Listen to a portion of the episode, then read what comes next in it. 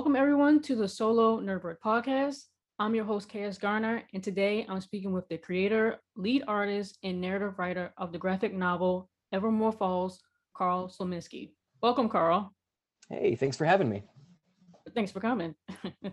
um, outside of my introduction, who is Carl Slominski and what are you about?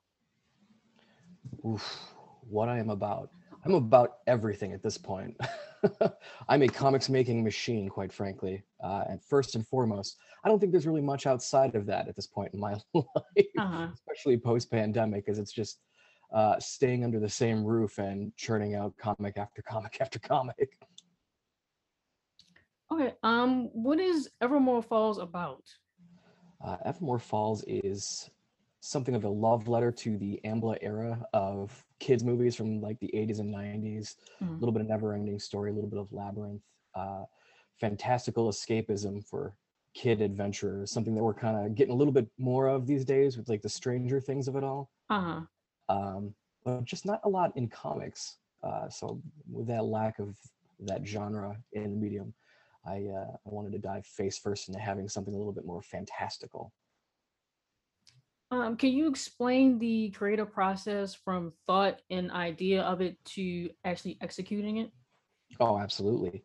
Uh, I'll say about three years ago, I came up with the basic premise of what the story was going to be, and uh, I thought to myself, this is a really fun, engaging project for me because I can just really cut loose with uh, the ideas and the tropes of the genre. So I, I, wrote a very, very loose outline of what I was doing and basically just made like a shopping list of the fun stuff that really kind of excites me about those kind of movies, those kind of stories, and mm-hmm. uh, just jam packed it all into this story. And uh, over the course of the next couple years, I was pretty much full time penciling, inking, lettering, the whole shebang. And uh, it actually came together pretty organically. It uh, was the most fun I've ever had on a project, uh, primarily because it was all mine from the jump. Uh-huh. But uh, it was it's just a blast, and it shows on every page of this thing that I'm just having the most fun I've ever had. Well, yeah, that's great to hear. From the pages that I've seen, it's just um, it seems like a like a lot um with the, with the ink work and like a lot of movement um a lot of i guess the word be like it's dynamic in a way. Yeah. Oh, I'll take that. Like. Yeah. um, yeah, and there's a thing right now in a lot of modern comics where they're not so dynamic and they seem uh-huh. a little restrained because they're they're very very much about like making sure that everybody can grasp the story, but a little bit of that energy is lost. So I wanted to kind of push it into that almost like the manga space, which is very much about the feeling and the excitement. Uh, and that's why I think it was served very well in black and white yeah it's, there's a lot of there's a lot of energy especially from what i've seen on the kickstarter it's just from those pages um it, it kind of not i wouldn't say the word cluttered um it can be a bit chaotic which i kind of like at the same time so, yeah yeah. um so i'll take yeah. chaotic that's that's really high praise. Um so like you said you pretty much did all of this on your own. Typically when i do these interviews um, I speak with the creator of the project, and then there's like one or multiple other people behind the scenes. Why did you feel the need to complete Evermore Falls by yourself? Um, I have done work for hire stuff where you know you're basically a cog in the machine for mm-hmm. little less than a decade now, and it's as a natural storyteller, sometimes it's a little stifling to the creative process and just not personally fulfilling for me because I kept finding myself in this place where I would be coming up with all these ideas on the side mm-hmm. while working on someone else's. And I'm just like, well, sure, this is nice and the paycheck is great, but at the same time, I'm not getting to explore these things that I have developed on my own that, quite frankly, are so much more exciting and interesting for me. Um, it basically just came down to um, betting on myself for a change. And uh, that in itself is truly rewarding because it's 100% me on the page from the words down to the illustration to the chaos that you'd mentioned. Uh-huh. That's all me. so, well, I guess have you ever had difficulty interpreting uh, like writer's dialogue or scenes onto a page as an illustrator? Like, you know, what advice can you give others when they're collaborating on similar projects? I guess to make the to make it smoother for the both of you, really. I found that when you're collaborating, the best kind of foundation for like a good partnership creatively is having common grounds and like a common language that's being used. So like when I would work with someone, I'd ask them, you know, when you were writing this, what were you watching? What were you listening to? What were you reading? Like if you're going to give me a space story, I want to know like, is your space story Star Wars or is it Star Trek or is it Uh-huh. something even beyond that? Like, especially when you're in charge of the visuals, I don't want to give you a Western, you know, in execution when really you had something more in mind that looked like the Coen brothers. Uh-huh. Um, and a lot of the stuff that I was working on, fortunately, I was lucky enough to work with a lot of people that knew me from what I do. And they were just like, just give me the Carl experience, which is great because I'll just go nuts. But I think the first thing that if anyone is going to collaborate with someone from art to writer is specifically to understand what their influences are. Because if the influences don't mesh, you might get an odd pastiche of something that's totally not what they had in mind, but also could potentially be a happy little accident and you will get those really mind-blowing books just by happenstance. Uh-huh. Yeah, I think from the interviews that I've done speaking with other creators, they they got the former. They didn't get the happy accident. They got, you know, something that was totally different and they still had to pay him for it. And then they had to start Yep. all over again. So it's like it's pretty much like a nightmare. That's why I wanted to ask because I I wanted to get it from someone else's perspective. I'm so used to speaking with the writers and not with the illustrators. And Oh, I'm yeah. glad I get to speak with you from your perspective as an illustrator. I have a good time playing both sides of the fence, but I mean, when I'm writing for myself, I know exactly how I'm going to do it. So Uh-huh. you're getting exactly the vision that was in mind as opposed to like something that might get lost in translation uh, by being a collaborator on a project with a number of people. Uh, I'm currently working on another thing that's a collaboration, and we have that foundation of similar touchstones and understanding what the influences are. And it really does make a difference when like you're completely on the same page. was there any difficulty sticking to what you were writing or what you had in mind or what the scene was supposed to be when you were illustrating it because you're doing both like oh you know like how you you wrote it this way and then when you went to go illustrate it or i'm not sure how your process works i don't know how you whether you do one or the other at a time but um did you ever think i mean change it but then you have to think about what it's supposed to be later on Oh, absolutely. There are whole chunks of this book where I was like, oh, you know what? That's not as cool as it could be. So I went back and I would add something to like kind of set that up in that whole Chekhov's gun kind of manner where it's like, you know, the gun in the first act has to get fired and then pop it in there. And it would literally, since I'm at the wheel for everything, you just figure out a way to make it work. I mean, if I come up with a new idea while I'm working on drawing something, I can always go back and see how I can finesse it into the script. And it's uh it's a lot less treading water when you're dealing with yourself because it's not like i'm going to get disappointed in me changing something. Uh-huh. um but yeah I- it's it's a really organic process in kind of figuring out maybe i can make this better or maybe this doesn't work. I have a whole scene or two that i took out just because it slowed the pacing down and Mhm. you kind of get to be your own editor in that way um, and it's it's one of those things where it's trial and error. I'm very confident in my storytelling abilities um, and if i find a place where i can visually push that even further i'll let myself go nuts just because at the end of the day it's a visual medium. If you're looking at the final product and it's blowing your mind then i've done both things right the writing and the illustrating Okay. Um, what insight would you give to an up and coming artist you wish someone had told you when you first started? draw every day. um, it's it's really really simple. I from the minute I wake up to the minute I go to bed, my goal per day is to have at least a page and a half done of Mhm. varying projects. I'm always working on like a dozen things, um, just to push myself and to get better. And what I'm doing with Evermore Falls is completely different than what I'm doing on like another project of my own versus another because my influence are all sporadic and across the whole realms of creative output. And I think it's especially if you're getting into comics, it's important to draw influence from something other than comics.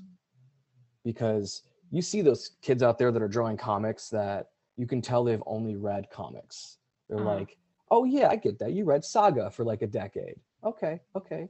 have you ever seen this? And you pull up like some bande dessinée from France, and it's like a completely different method of storytelling or a manga. And it's just, they're all forms of the same medium, but if you put that in the blender with like a little bit of avant-garde cinema or some bizarre concept art you found and just hit frappe, you'll always find like new ways of pushing the medium. And I think the best advice I can ever give to anyone that's starting out is don't just focus on comics, but focus on the art and the storytelling. If you can convey an idea in one panel versus four, you're leagues beyond many of your peer already because it's about streamlined storytelling and conveying the idea to the audience. All right. Um, the last time I checked, Evermore Falls reached its goal um in like in four days. I think I contacted you like the first day that it the first day of your campaign, and then now Yeah. what four days later it's reached like how, how does it how does that feel? And this is like your first Kickstarter, right? Yeah, it's my first uh it's my first one I've run. I've been on a couple, but Oh, okay. um I'll tell you it was a bomb Memorial Day weekend, that's for sure. um no, it's it's incredibly gratifying because I mean, especially with comics, you spend 78% of your life in a studio drawing and you have really no gauge on how people are going to respond to what you've been slaving away over without any feedback whatsoever except maybe the occasional social media and uh you know especially the last couple years there haven't been conventions so it's not like you you are really interacting with a fan base. Um so it was really nice to know that well shoot there are people that dig what you do. Yeah. um and quickly too i i was expecting this to be a long grueling couple of months like chewing my nails down but we we got there fast. Um so yeah i'm still actually kind of coming to terms with it i gotta be honest. I still don't know Yeah, well, I asked that because as artists, we expect criticism or minimum to no attention to our work. Um, when you receive praise, like I guess, like you like you said, you're still coming to terms with it. Like, but in your other projects, do you like believe it when you read it or when you hear it? Like, how do you will yourself into accepting praise from others as real and that your work and your projects, um, your talents are are really valid? That's a great question. Um, you know, I haven't actually truly given that too much thought. I get so lost in process that anything ever coming out is in itself a small miracle because it takes a lot of time and energy and persistence to make something, let alone get that out beyond your studio.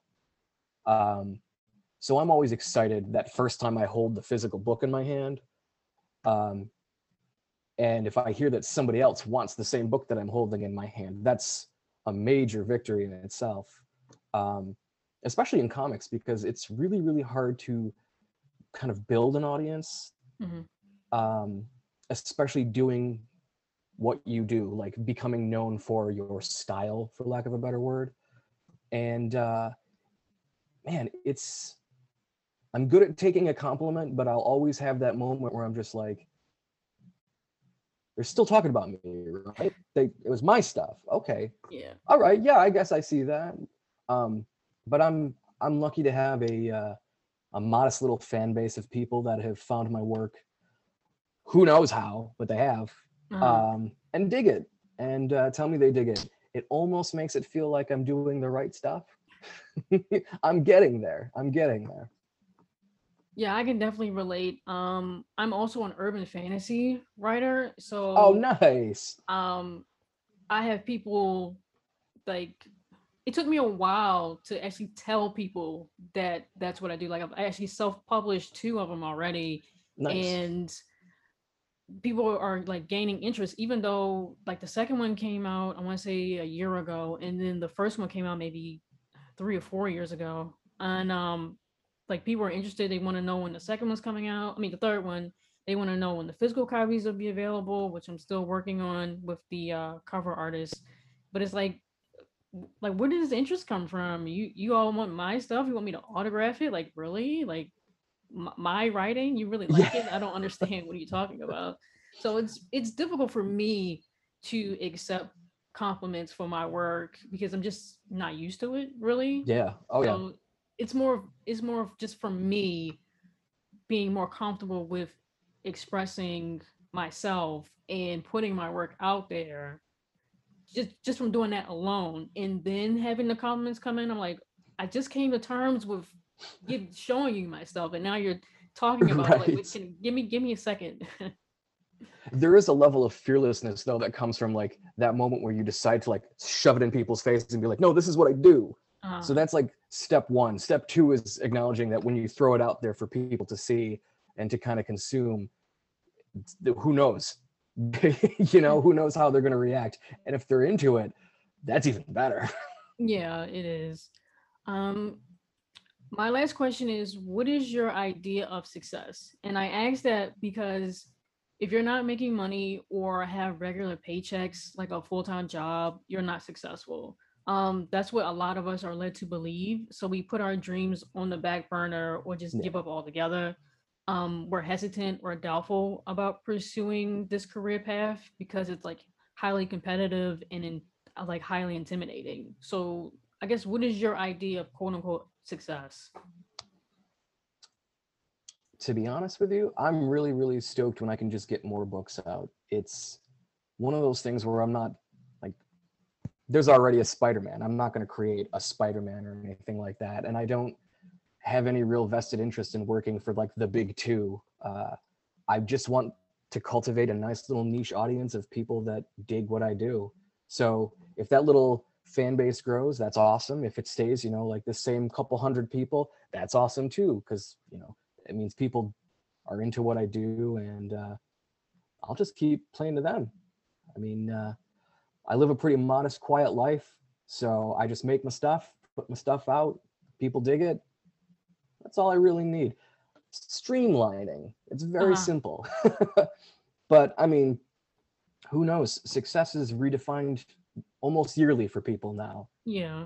And uh, I mean, trust me, the capitalists and everyone is like, yeah, make money, sell out, do all those things. That's cool if that's part of the ride, but it's not the end game for me. Mhm. I'm uh, I'm very interested in just making a bunch of stuff. I have a checklist in my studio of all the projects that I'm working on, and it's my success is crossing those out and adding more as I keep Mhm. going, because that's fun. Yeah, it's always fun of completing a project and even just going through the process of it is is fun. I like I I love the process of it. I mean, I'm like I'm like one of the laziest people you meet, but then people are like, "How am I getting all this work done?" I'm like, "Mm, "Well, I like it. I enjoy what I do. Yeah, I like- counts. Yeah, I I, I uh um I just love the process of it. I like like sitting in it sometimes, just being in it Oh yeah, what I really enjoy. And then it's done. And then I'll just I'll do something else. And so yeah, that's just how I am. And success for me is just enjoying what I do. And yeah. it doesn't feel like work. So that's the best It part. never feels like work when you love it, you know. Yeah. Um, so yeah, that's pretty much all of my questions. Like, do you have anything? I, I know you're working on more uh uh, like other novels, right? Other projects. Oh yeah. Oh yeah. I got a full slate for the next couple years. Uh, those are all in various stages of development. I've got uh, two or three things that are about halfway done, and uh, I've got a mini series coming out at Scout Comics this fall called Cult of Icarus, hmm which uh, should be very exciting. And I I'm still working on that because it's been a long summer and it's not even starting yet. but yeah, I keep my plate full for the most part. Yeah, I, I try to keep my plate full as well because then I get bored. So um, Yeah. That's exactly what it is. It's like you got to get away from that boredom. Got to stay busy. Um, could you talk a little bit more about the rewards that are offered on the Kickstarter? So, I mean, you still have pretty much a month left until it's finished. So, I mean, are you going to start exploring stretch goals, like other stretch goals or anything like that, or just stick with what you already have? For the most part, I'm going to be sticking to what I already have because I wanted to just have a nice lean campaign that's focused on the book because I'm a uh, I'm a comic book artist first and foremost. So the end game is always the physical comic book.